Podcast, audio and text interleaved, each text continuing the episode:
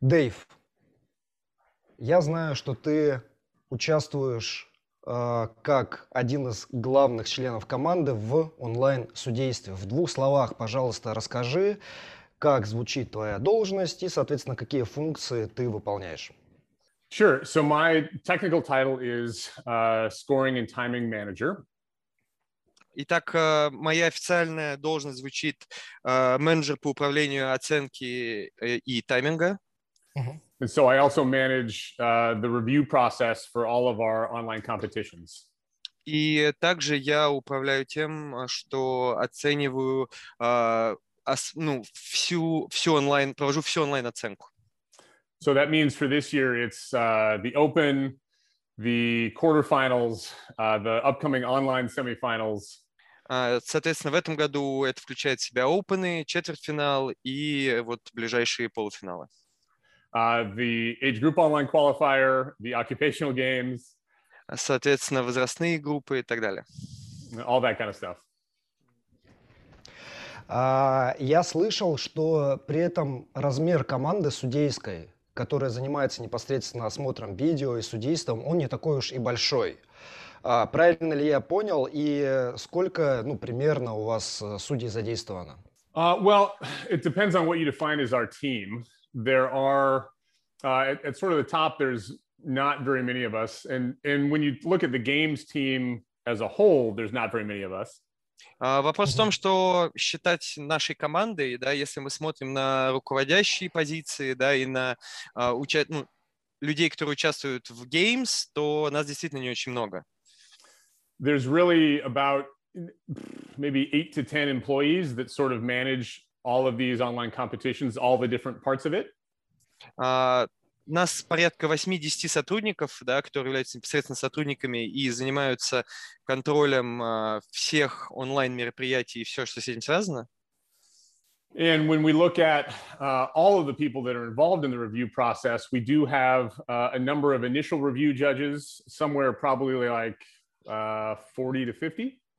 А, И когда мы говорим про непосредственно вот эту оценку видеоматериалов, то там порядка 40-50 судей на начальном этапе, And that depends on which competition we're running right now. и это зависит от того, какое соревнование мы оцениваем в настоящий момент. Those judges are broken up into teams that have a specific team lead that sort of manages that group. А, Соответственно, это общая группа разбита на команды, у каждой команды есть человек, который ею руководит. And we have uh, four team leads. They all report to basically myself and then Adrian Bosman. И э, четыре руководителя команды, они отвечают непосредственно перед Дэйвом и непосредственно перед Бозманом. And then Boz and I work a lot to a- actually apply the penalties uh, and make the kind of final decisions that the initial judges and the team leads have already kind of viewed and Mhm. made opinions about. And then we sort of have the final call on that. И, соответственно, они вдвоем уже а, проводят а, финальную оценку и выносят какие-то решения касательно всех комментариев, которые были получены на каждом из этапов оценки а, видео. And then from there, we have an appeals process, which is managed by a separate member that's not involved in the rest of the review. И также есть процесс апелляции, и им занимаются люди, которые никоим образом не включены в процесс первоначальной оценки. That way, he can stay as impartial as possible to the things that we're doing on this side. И это позволяет ему оставаться максимально нейтральным и независимым от того, что происходит в процессе оценки видео. Мгм. Звучит на самом деле очень круто, но при этом получается, что даже если это 40-50 человек, которые отсматривают видео, из расчета на, если мы берем масштаб соревнования, да, несколько сотен тысяч участников, и понятно, что не все видео отсматриваются, и тем не менее на каждого судью получается ведь э, достаточно много видео. Сколько примерно на одного судью, ну вот, например, на этапе Open и потом в четвертьфиналах, предположим, сколько примерно видео приходится, а, которые надо отсмотреть? Well, I mean, that depends on the judge. You know, we have some judges that might look at hundreds um, over the course of weeks, um, depending on how busy they are and what else is going on in their lives. А, Это зависит от э, судей, да, есть судьи, которые просматривают сотни видео в течение недель, да, тут много, большую роль играет то, насколько они свободны в рамках там своей деятельности. And I mean, I can tell you honestly that during the open, I'm, I'm not going to lie and tell you that we look at every single video that's submitted. Да, ну и, конечно же, мы понимаем, что в рамках Open мы не будем заявлять, да, или говорить, что мы посмотрели каждое видео, которое нам прислали. Yeah, I mean, I, I think I did the numbers, and there's tens of thousands of videos that we would have to review. Um, and there just is, there does not exist enough time in the world to watch all of them. То есть банально, учитывая количество видеоматериалов, э, нет столько свободного времени, чтобы можно было посмотреть их все. And not just to watch all of them, but to, if we're going to assess a penalty, to give them the attention that they require to be able to responsibly give them a penalty.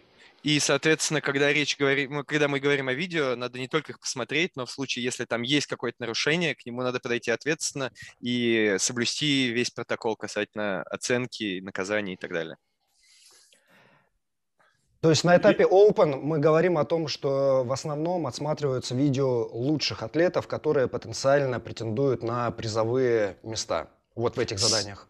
Uh, in years past, that was the, the case. So, like last year, for example, athletes could progress directly from the open to the games. So, a lot of our attention for the review process was in those top like 40 athletes.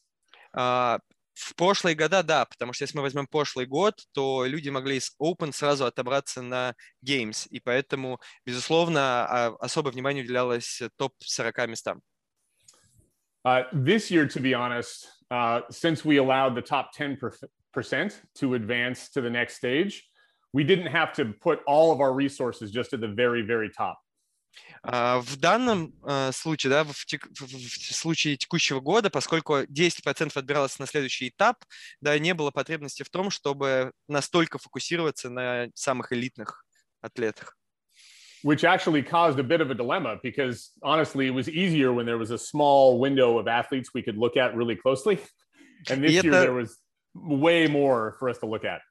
И, соответственно, это создало определенную дилемму, потому что гораздо проще, когда у тебя есть очень маленький пул атлетов, которых ты э, четко отслеживаешь, а сейчас этот пул атлетов был гораздо больше и сложнее было отследить все. Да, и на четвертьфинале, получается, ведь там атлетов, которые проходили дальше в полуфинал, было уже гораздо больше, включая команды. И мы еще берем а, квалифайеры для возрастных групп. То есть на, даже на втором этапе видео, которые реально уже надо отсматривать, да, и атлетов, которых реально надо судить, их уже все равно очень-очень много получается. Yeah, again, I'm not going to tell you that we reviewed every single submission for athletes that were in the top 10% that moved on to the next stage. But quite frankly, if if you were one or two reps short of qualifying to the next to the top 10%, then you're probably not going to move on to the stage after that. And so mm-hmm. those kind of bubble athletes, it's it's tough to put a ton of resources into that because ultimately the goal of the game season is to crown the fittest athlete in the world. Mm-hmm.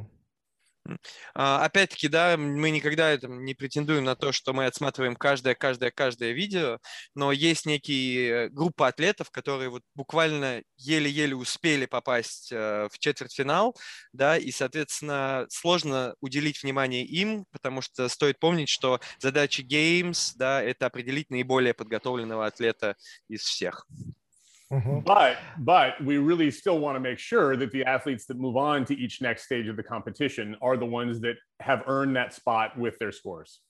Но тем не менее, мы следили за тем, что те, кто, согласно их результатам, проходят на следующий этап, чтобы их выступление соответствовало тому уровню, который от них ожидается. Mm-hmm. So it's really about how we kind of balance our time and our resources. В конечном счете, это баланс времени и ресурсов. У нас в наших локальных соревнованиях, они, понятно, небольшие, всегда есть количество атлетов какое-то, которые жалуются на других, жалуются на то, что их соперники плохо что-то выполняют и пишут нам, посмотрите их видео, они там плохие и прочее, прочее, прочее. Вот. Есть ли такое у вас? Ну, очевидно, это есть, потому что а, ставки выше. Но э, как вы с этим работаете? Просто игнорируете или все-таки берете как-то в расчет? Well, so I'll tell you first, uh, your athletes are not alone in the world. Ну, в первую очередь, ваши атлеты такие, ну, они не уникальны в этом деле. There are plenty of other athletes that like to watch everyone else's videos and tell them what they're doing wrong. Мир полон атлетов, которые смотрят на видео других выступающих и пытаются найти там какие-то ошибки. And quite frankly, we do get emails in uh, from around the world from athletes that have watched someone else's video that say, hey, this is going on. You guys should watch this. И э, мы получаем письма на почту от атлетов, которые говорят, вот в этом видео посмотрите, смотрите, что там происходит. Вы должны следить за этим. And frankly, that's completely fine because ultimately we want the scores to be as accurate as possible from everyone that submits videos. И в целом это нормально, потому что наша задача, чтобы результаты были а, честными и в контексте видео, которое мы получили. But I will also say that there's lots of times when uh, athletes might be watching someone else's video and they think they see something that really isn't that big a deal. Да, э, другое дело, что атлеты э, смотрят чье-то видео, и им может казаться, что они видят какую-то ошибку, которая таковой и не является. So we kind of have to balance that stuff too. You know, ultimately, our goal is to find the fittest athletes, not necessarily the ones that are the best at following every single rule of our submissions. Да, и наша задача найти наиболее подготовленных атлетов, а не атлетов, которые наиболее точно подходят к подготовке к ви- э, видеоматериалов. So we certainly try to be generous when we can. Поэтому мы стараемся быть э, не слишком критичны, когда это возможно. Понятно, что атлеты, они думают о том, вот, чтобы там сделать задание, а о стандартах думают далеко не все, поэтому они совершают кучу ошибок на разных этапах, какие-то ошибки, ну и эти ошибки, они имеют разную цену, какие-то реально важны, какие-то вот можно на них смотреть сквозь пальцы, да? А, какие нарушения стандартов вот с большей вероятностью атлетам простят? Закроют глаза на них, потому что это реально не важно и ну, не сказывается на там, их результате. Well, so I want to be clear. When I when I say we want athletes that are the fittest, not necessarily the best rule followers, that doesn't necessarily mean that they don't meet the movement standards. Э, как- ну, уточню, что когда мы говорим, что мы хотим найти наиболее подготовленных атлетов, а не тех, кто лучше всего подходит к подготовке видео, это не значит, что нам не нужно, чтобы они двигались и выполняли все стандарты движений. Um, and I'm not really quite sure how to answer this, to be honest. There, I mean, if you, we'll, we'll say it this way: the um, if you've taken the new judges course, the 2021 Если- judges course, Если вы прошли, э, я не знаю, как точно это ответить, если вы прошли последний судейский курс, доступный на сайте CrossFit.com. there's a section we added at the beginning of it this year where we talk about kind of the, the spectrum of movement that athletes can use. А, Мы добавили новый блок в начале, где мы обсуждаем спектр движения, который атлет может выполнять. And in that, we talk about an athlete that is clearly squatting well above depth, and that that should absolutely not be a rep by any any standard. И мы подчеркиваем там, что есть атлет, который, ну, очевидно не доседает, да, значительно становится выше середины, и ни в коем случае подобного рода повтор нельзя засчитать. And at the other end of the spectrum, we talk about an athlete that is clearly squatting well below the depth they need to be. So the crease of their hip is well below the top of the knee. Да, с другой стороны спектра атлет, который очевидно опускает таз значительно ниже колена, And that should absolutely be counted as a rep, no matter what we're talking about. и такой повтор в любом случае всегда должен быть засчитан. And so both of those are pretty black and white. But the big problem is the athletes that try to stay in the middle. Да, и это очень черно-белая картинка. Проблема возникает с атлетами, которые находятся где-то посередине. and they kind of ride that line between maybe that was deep enough or maybe that was high enough and and that's when the problems really come into play Да, и проблема возникает, когда сложно объективно сказать, он досел или не досел. То есть он сидит где-то вот в этой серой зоне. so i always recommend to athletes that you just take away the choice from the judge to make a judgment call and you make it very clear И э, Дэйв настаивает на том, что задача атлета снять такого рода нагрузку с судьи, чтобы все было понятно и очевидно. and i know the argument from a lot of athletes is that oh well it's faster if i just go barely to here and then back up И многие атлеты, ну, тезис многих атлетов в том, что, ну, подождите, гораздо быстрее будет, если я чуть-чуть сяду ниже, и все, и сразу пойду наверх. But when we look at some of the best athletes we've ever seen in CrossFit, so Tia Claire Toomey, Matt Fraser, Rich Froning, А, И, но и если мы посмотрим на а, наиболее там, элитных а, атлетов а, игр, да, таких как Тия Клэр Туми, Мэтт Фрейзер, а, Рич Фронинг, think about the times that you've seen them get no rep in live competition or you've seen penalties applied to their videos. попытайтесь вспомнить, как часто вы видели, чтобы кто-то засчитывал им а, no-rep во время видео или во время живого выступления. And that's not because anybody plays favorites, it's because those athletes know how expensive it is to get no rep. А, И здесь не, дело не в том, что есть у кого-то любимчики, а в том, что эти атлеты понимают э, стоимость каждого ноурэпа, который они получат. And so they know they're better off just making sure they meet the standard every single time and making it really clear. И они понимают, что им выгоднее каждый раз выполнять движение таким образом, чтобы оно не вызывало никаких вопросов у судьи. And from my perspective, there's so many people trying to copy what those athletes do that they should copy that thing as well. И у нас есть столько атлетов, которые пытаются повторить да, вот этих звезд в той или иной форме. В первую очередь им стоит повторить вот эти, повторять вот эти вот принципы. So if athletes do that, then they won't get any notes from me on their videos. А, И в таком случае они никогда не будут получать никаких комментариев касательно своих видео. And everybody's happy. Все довольны. Да, насчет движений, стандартов движений, все проще. Здесь проще понять действительно, но в стандартах выполнения есть еще такие моменты. Надо представиться, нужно снять оборудование и так далее. И почему я задаю этот вопрос? Потому что вот в России, к примеру, есть локальные сроудауны, на которых, если атлет снимает штангу не в начале выполнения, а в конце, его просто дисквалифицируют и вообще не рассматривают этот результат. На мой взгляд, это не совсем корректно, потому что, ну, это может быть слишком жестко. Э, Насколько я знаю, вы так не делаете. И здесь мне просто интересно, ну, ваше мнение, ваша позиция по этому поводу. Вот то, что не касается стандартов движения, а того, что вокруг. Yeah, that's a good question. So I think that's what I was talking about when we say that we're trying to find the fittest, not the best rule followers. А, п- Это вот примерно то, о чем Дэйв говорил, когда э, говорил, что ему приоритет, что для них приоритет это наиболее подготовленный ат- атлет, а не тот, кто наиболее лучше всех готовит видео. And obviously, it's it's much easier on us and on my team if everybody does it exactly the way that we ask them to. И, безусловно, им, как организаторам, гораздо проще, если атлеты подготавливают все материалы согласно заявленным правилам, and they clearly show all of their measurements and their weights ahead of time, like we и asked. они, и они предварительно показывают все замеры, все веса, все блины, как это заявлено в изначальных документах. But you're right. If they don't do it before the workout and they do it afterwards, we're not going to disqualify them. Но, безусловно, если они сразу после выполнения комплекса показывают то оборудование, с которым они работали, никто их дисквалифицировать не будет. As long as we can verify that they are using the weights that they're supposed to be. До тех пор, пока э, мы можем убедиться в том, что то, что они сняли, является оборудованием, которое они использовали вот только что на комплексе. The problems happen when they don't show their weights or they don't show their measurements. Проблема в том, когда они не предоставляют веса, не предоставляют замеры, And then really our team has to do some more detective work to figure out if they're doing the right thing, if the athlete's doing the right thing or not. и тогда это превращается в своего рода детективную работу, понять, а то ли те, ли снаряды они использовали и такие ли были замеры.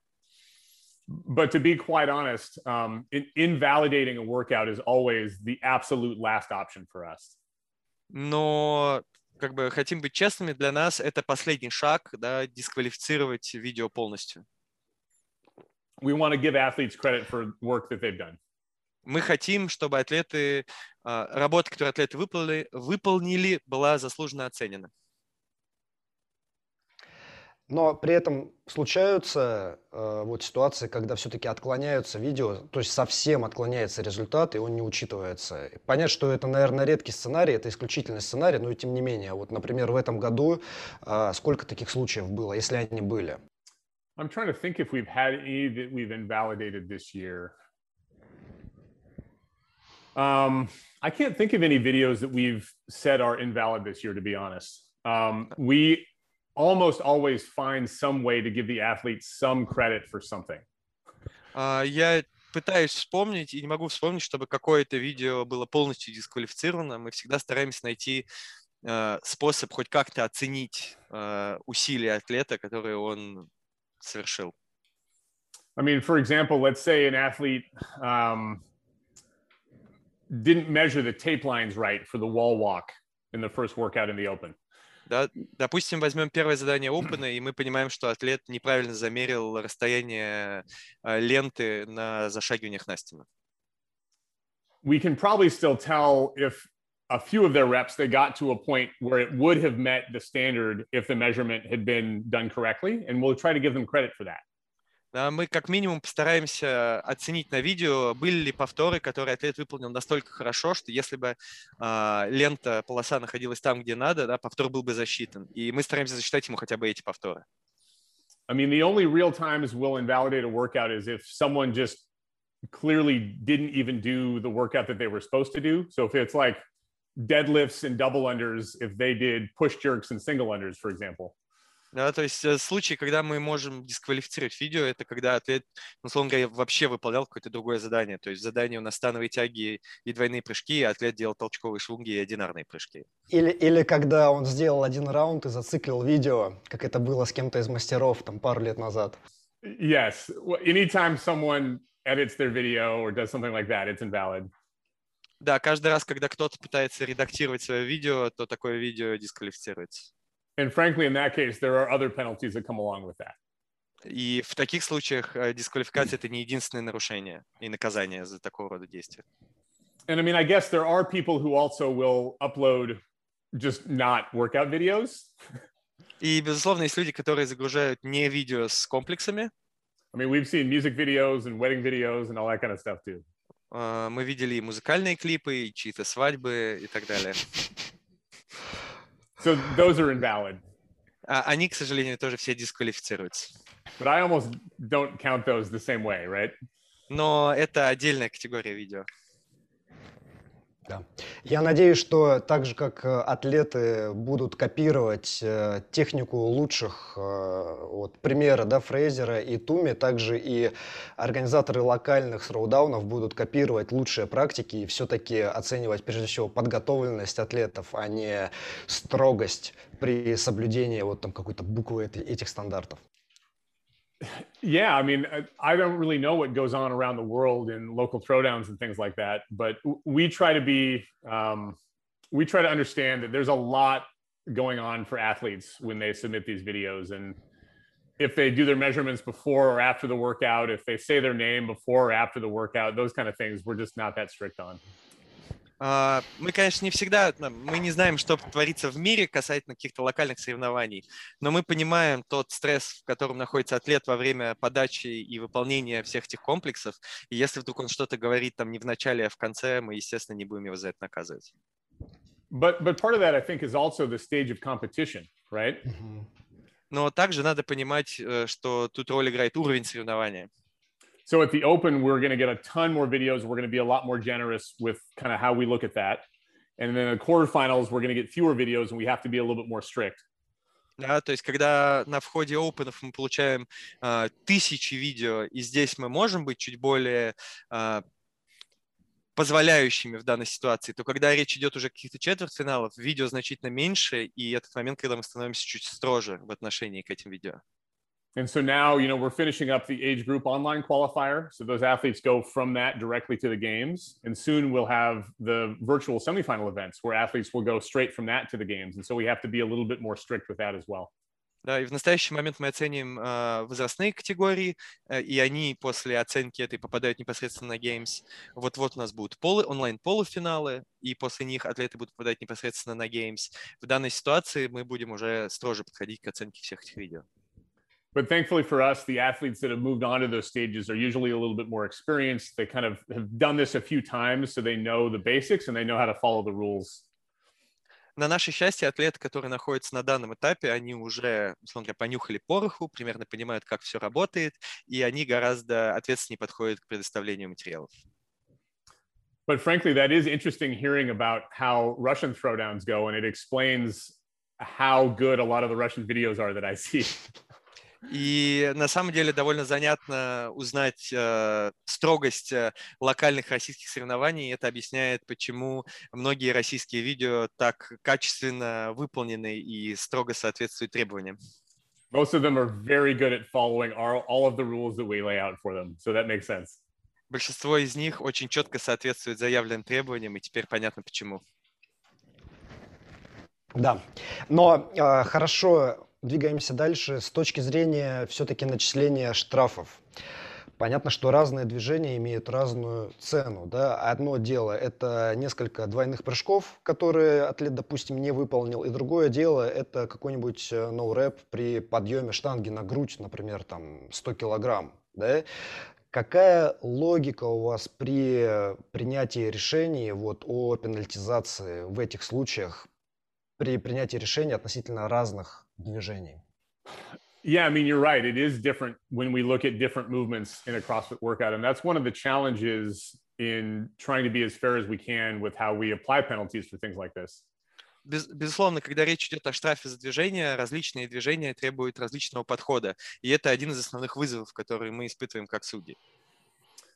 And that's one of the real challenges with CrossFit as a sport is because we have to look at each individual workout as almost a its own sport separate from every other workout that happens. Whereas, you know, tennis players always play tennis, football players always play football, and they have one of a set rules because it's always the same game. И этом сложность оценки такого вида спорта, как кроссфит, потому что внутри одного комплекса у тебя существует, условно говоря, свое микросоревнование, где когда ты а, оцениваешь теннис, например, ты оцениваешь только теннис, там действуют правила только тенниса, оценивая футбол, ты оцениваешь только футбол, там действуют правила только футбола. And so we do take things into account like uh, how long it takes to perform a single rep of something so that one double under doesn't count the same as a 225 pound clean. Поэтому здесь мы учитываем то, сколько времени занимает выполнение одного движения, да, и таким образом один прыжок на, двойной прыжок на скакалке не может стоить столько же, сколько одно тяжелое взятие, например. Uh, and obviously we have rules that are laid out in our rule book about uh, what a minor penalty is, where it's just a few reps, versus a major penalty, where it's a significant number of reps. И поэтому у нас есть правила, согласно которым маленькое есть маленькое наказание за какие-то незначительные оплошности, да, и более значительное наказание, когда речь идет уже о большом количестве движений, например. And then obviously this year we had uh, team workouts also. And given the number of reps that team workouts have You know, we have to have a little different threshold for what warrants a minor or a major penalty for the teams versus the individuals. И поскольку в данном случае у нас были и командные задания, и объем движения отличается, то приходилось менять вот эти ворота, в которые попадают количество э, там, движений незначительное на незначительное наказание и количество движений, которые требуют уже какого-то серьезного наказания. Because the individual workout might have 300 reps, and the team workout might have 1,500 reps. Таким образом, если у атлета может быть 100 движений или 300 движений, то в командном задании может быть 1500 движений. And so to say that something like uh, 10 no reps in the individual workout warrants a major penalty, but also 10 no reps in the team workout warrants a major penalty, that seems pretty harsh for the teams. Да, и, соответственно, мы не можем говорить, что 10, э, отсутствие 10 повторов э, является одинаковым наказанием для команд и для индивидуальных атлетов. Это было бы несправедливо по отношению к командам. Yeah, so for us, we really kind of discuss internally the what the workout is, uh, what the problems we're seeing are, and what appropriate penalties are for certain things along the way. And then our goal is to just apply that as consistently as we can throughout the competition so that everybody has the same basic rules that they're following. Соответственно, таким образом, ну, мы обсуждаем, а, что за комплекс, какого рода движение, насколько серьезна ошибка и как ее стоит наказать. А впоследствии просто стараемся соблюдать и унифицировать эти правила для всех последующих а, заданий, чтобы правила были одинаковыми для всех. Угу. Да, на сто процентов имеет смысл. А, но когда возникают спорные какие-то ситуации, ну вот YouTube позволяет, например, замедлять видео или даже смотреть по кадрам. Используете ли вы такое замедление, или вы все-таки исходите здесь из э, принципа, что как на живых соревнованиях мы воспринимаем движение в естественной скорости и на основании этого принимаем решение? That's a good question. So there, most of the time we try to watch it at full speed. The problem happens sometimes that, you know, at a live competition, if I see something that I think may or may not be a rep, I can move and I can get myself a better angle to it. The problem with video is you can't do that. And so there are times when, because the angle isn't the best, slowing it down is the only option we have to be able to tell whether or not, when you have an athlete that's trying to ride that line between being obviously deep enough or obviously too high, we kind of have to use every tool at our you know, disposal to be able to make sure that that athlete is doing the thing they're supposed to do. Угу. Это очень хороший вопрос, и в большинстве случаев мы стараемся отсматривать все в естественной скорости. А, отличием основным здесь является то, что когда мы оцениваем реальное соревнование, если мы не уверены насчет какого-то повтора, судья всегда может подвинуться и посмотреть на следующий повтор с другого ракурса, который позволит лучше оценить движение. А, при оценке видео у нас нет такой возможности, и нам приходится использовать все доступные для нас инструменты, чтобы быть максимально объективными. И когда нам попадается атлет, который старается жить максимально в серой зоне своих движений, у нас нет другого выбора, как замедлить его, чтобы понять, доседает этот человек, например, или нет. But I mean, quite frankly, there are some workouts where the movements allow us to even speed up the video to be able to assess it because um, it's so easy to tell whether they've done the thing or not.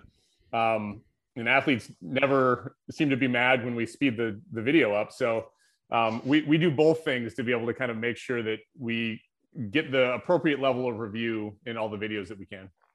А, и есть такие задания, где мы можем смело ускорять видео, и все равно будет четко видно, соблюдает атлет стандарты или нет. И атлеты никогда не сердились нас, на нас за то, что мы ускоряем видео, поэтому мы стараемся использовать э, оба этих инструмента для максимально объективной оценки в а, определенных ситуациях. К слову об атлетах, которые любят жить в серой зоне и специально делают все так, чтобы вот, ну, было сложнее понять, соблюдают они стандарты или нет. Иногда это выглядит как э, ну, такая непредвиденная ошибка со стороны атлета, да, он просто, ну, оделся неудачно или неудачный ракурс, а иногда это прям очевидная попытка, в общем, поиграть на вот, вот этих э, недостаточно, как, в общем, обойти углы, да, срезать углы. Mm-hmm. Вам это тоже наверняка очевидно, и э, делаете ли вы с этим что-то? Нет? В общем, как вы на это реагируете? Uh, well, I mean, quite honestly, we always try to assume the best of the athletes that we're watching. So I don't ever assume that some athlete is trying to intentionally uh, do something to kind of skirt the rules if I can help that. Uh, мы всегда стараемся думать о наших атлетах только хорошо и не подходить, к, оценивая каждую ситуацию, не подходить к ней, будто атлет целенаправленно пытался жульничать и спрятать что-то от нас.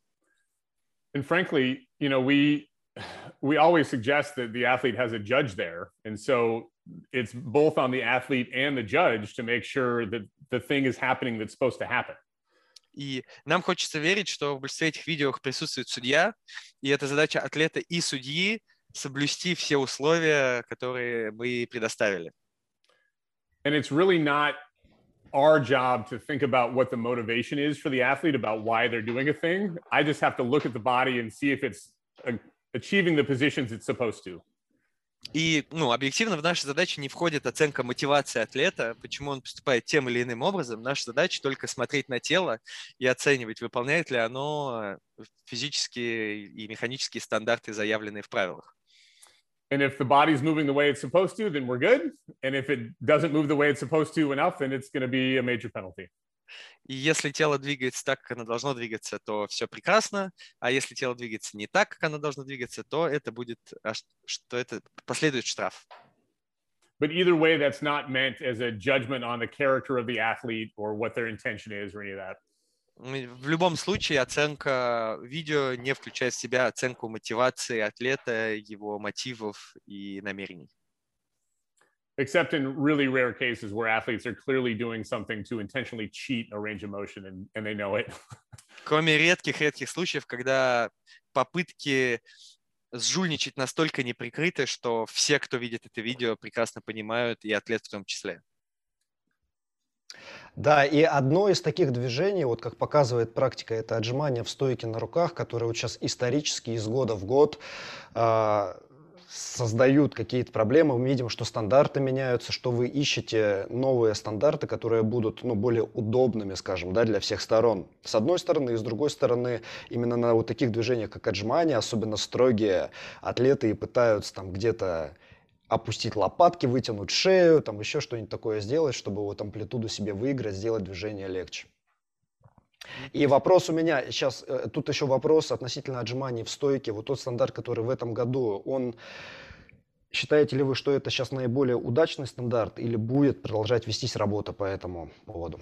Uh, yeah, I mean, basically, I think we're really happy with how things went this year. Um, every year when we start to write the workouts again and um, come up with what the standards are going to be, we still always look back at what we've done in the past. And the goal when we write standards is really to, as clearly as possible, communicate what the athlete should be doing. Uh, безусловно, мы довольны тем, как это прошло в текущем году. И когда мы подходим к дизайну заданий и судейству, дизайну стандартов, мы всегда оглядываемся назад э, и пытаемся сформулировать тот вариант, который будет максимально понятен атлету в контексте того, что мы хотим от него увидеть. What we're really trying to do is make sure that the athletes perform the thing that really we all know they should be doing. Да, наша задача сделать так, что атлет выполнял движение, которое выглядит так, как мы все знаем, оно должно выглядеть. And so that's why standards change sometimes over the years, is because we write it one way, thinking that they'll have to do it the way we want. И поэтому стандарты меняются время от времени, потому что мы пишем их, ожидая, что атлет будет делать так, как мы хотим, чтобы он делал это движение. And then athletes find some other way to do some weird thing other than what they're supposed to be doing. И атлеты находят странные способы выполнить что-то другое, что от них совсем не ожидалось. And I understand it uh, like as a competitor, you're always trying to find some advantage. Безусловно, будучи соревновательным атлетом, ты всегда пытаешься найти какое-то преимущество. But I think ultimately we we all know as CrossFitters what the thing is supposed to be that you're doing, and if everyone just did that, it'd be a lot easier. Uh, но мы все занимаемся кроссфитом, и мы понимаем, как движение должно выглядеть. И если бы все делали его таким образом, жизнь всех участников мероприятия была бы гораздо легче people bring up the handstand push-up a lot, but frankly, the bar-facing burpee is the one that gives me nightmares to judge. Uh, и uh, вы привели в пример uh, отжимания в стойке на руках, но uh, для нас uh, бёрпи с прыжком через штангу фронтально – это просто какой-то лютый кошмар. Yeah, but but again, with all of that, we're just trying to make a standard that we can easily judge, that athletes can easily understand and perform. Да, главная задача любого стандарта – это сделать стандарт такой, по которому судья может легко судить, атлет может его легко понять и легко ему соответствовать. And every year we write the standard, we play around with it a bunch on our own and try to break it, and then until we release it into the wild, we don't really know if it works or not. И каждый год мы создаем какие-то стандарты, мы а, пробуем их на прочность, пытаемся их нарушить, смотрим, что из этого выходит. И даже выпустив да, это какой-то стандарт в общественность, мы не до конца уверены, что в итоге мы получим. So again, yes, I was happy how the standards uh, went this year so far in our competition. That doesn't mean we won't change things for next year. I don't know. И да, мы довольны результатом текущего года, но это никоим образом не означает, что в следующем году стандарт не изменится каким-либо образом. Отлично. А, перейдем к полуфиналам, которые сейчас будут, да, и ну, в условиях пандемии, которая продолжается, там, большая их часть, в общем, много их будут проходить в онлайн-формате. И ты уже сказал о том, что ваша команда будет сейчас, ну, так очень основательно вовлечена в организацию. В какой степени вы оказываете содействие организаторам полуфиналов, учитывая, что это все-таки их индивидуальные, ну, независимые ивенты, да, в которых CrossFit и HQ выступает как э, помощник прежде всего? Yeah, you're right. So, I mean, there's a difference. There's the in-person semifinals and then the virtual semifinals that we'll be running. Uh, да, вы правы. Есть разница между uh, фактическими, фактическими полуфиналами и виртуальными полуфиналами, которые, собственно, будет судить команда Дэйва. And so, obviously, for the virtual semifinals that we're running, I'm very involved in that. Our team is very involved in that in getting it kind of ready to go. И когда дело касается виртуального полуфиналов, команда Дэйва непосредственно участвует в этом оценке, и они вовлечены максимально. For the in-person semifinals, um, we're nowhere near as involved as we were back in the days of regionals. А, что касается фактических да, а, полуфиналов, а, CrossFit вовлечен совсем не так тщательно, как это было в период существования региональных ивентов. But as a company, we're still doing our best to help those events be successful. Но в рамках компании они делают все для того, чтобы данные мероприятия были максимально успешными. So what I would call it is uh, we're sort of consulting with them to try to find best practices. А, Таким образом, можно сказать, что они консультируют их с целью найти наиболее эффективные решения. Because the fact of the matter is that, you know, members on our games team have been running i- events like that longer than anybody else in the world. Потому что мы понимаем, что участники команды, работающих на играх, оценивали и управляли такого рода событиями задолго до кого-либо то ни было еще. And what that means is we've already made all the mistakes and learned from them so that they don't have to. Да, и таким образом участники команды Games наступили на все возможные грабли, и в их силах помочь организаторам не наступать на них повторно. But from what I've seen, all the semifinal organizers are very professional. Everybody wants to do a very good job. Да, со стороны Дэйва он наблюдает, что все участники полуфинала, все организаторы полуфиналов максимально профессионально подходят к своей работе и хотят сделать э, достойное мероприятие. And now, beyond our internal team, my job personally uh, in working with those semifinal events А помимо работы непосредственно команды, задача Дэйва касательно вот этих полуфиналов, I still manage scoring, which means that uh, I'm still working with the semifinal events and the company that we contract to manage scoring on site for them that takes all those scores and makes sure it gets to our website. А помимо этого он отвечает за оценку, да, проставление оценок и оценку движений и заданий. И, соответственно, его задача следить и взаимодействовать с а, подрядчиками, которые будут непосредственно работать на этих полуфиналах для того, чтобы оценка соревнований а, была проведена корректно и все результаты были предоставлены своевременно. So I'm still really involved in that part of the process. Э, И поэтому он вовлечен и в этот этап а, всего этого процесса. Мгм. Дэйв очень подробно рассказал и ответил на вопросы, которые я тебе задавал. У нас сейчас достаточно много атлетов из России отобрались на полуфинал в Азии. И в командном зачете, и, соответственно, в индивидуальном. Твое напутствие, какие-то, может быть, советы для того, чтобы для них вот эта дорога, да, соревновательная была более гладкой, чтобы они сами себе не делали подножки и сами себе не усложняли жизнь, потому что есть еще время потренироваться, есть время еще над чем-то поработать и, может быть, в том числе подготовиться лучше к выполнению стандартов или вот чему-то еще. Sure. I'm going to give you the same advice I give to all athletes, which is, um, you know, we release as much information as we can so the athletes can be successful. А, Я дам вам, конечно же, э, советы. Это те же советы, которые я даю всем атлетам. Мы стараемся предоставить максимум информации для того, чтобы атлет не совершил каких-либо ошибок. So when that information comes out, watch the videos, download the PDFs, Поэтому, когда эта информация появляется в сети, посмотрите, пожалуйста, все видео, скачайте все PDF-файлы, которые приложены к ним. make your body look like the picture Убедитесь, что ваше тело соответствует э, тому, ваше движение соответствует тому, что показано в видеозаписи и на картинках. and you won't have any problems. И никаких проблем у вас не будет.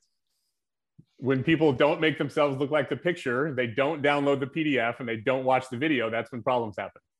Да, проблемы возникают, когда атлеты не скачивают PDF-файлы, не смотрят видео и не пытаются максимально воспроизвести то, что они видят. Отлично. Спасибо. Дэйв, еще раз большое спасибо за то, что принял участие в подкасте, за то, что очень подробно и четко отвечал на вопросы. А, вы делаете потрясающую работу, которую многие, может быть, и не видят, которая остается за кадром, да, но то, как сейчас вы провели этап Open, то, как вы провели и отсудили этап четвертьфинала и, соответственно, соревнования дивизионов, это, на мой взгляд, очень и очень круто. И, в общем, спасибо за вашу работу, которую вы с каждым годом стараетесь улучшить. Yeah, I appreciate you guys having me. It's great to talk. Thanks. Uh, спасибо, что позвали. Очень приятно было пообщаться. Спасибо. А, я напоследок хочу еще как пожелать максимально гладкого протекания полуфиналов, которые мы все с нетерпением ждем. И, соответственно, ну, на этом мы, наверное, будем прощаться сейчас. All right. Thanks, guys.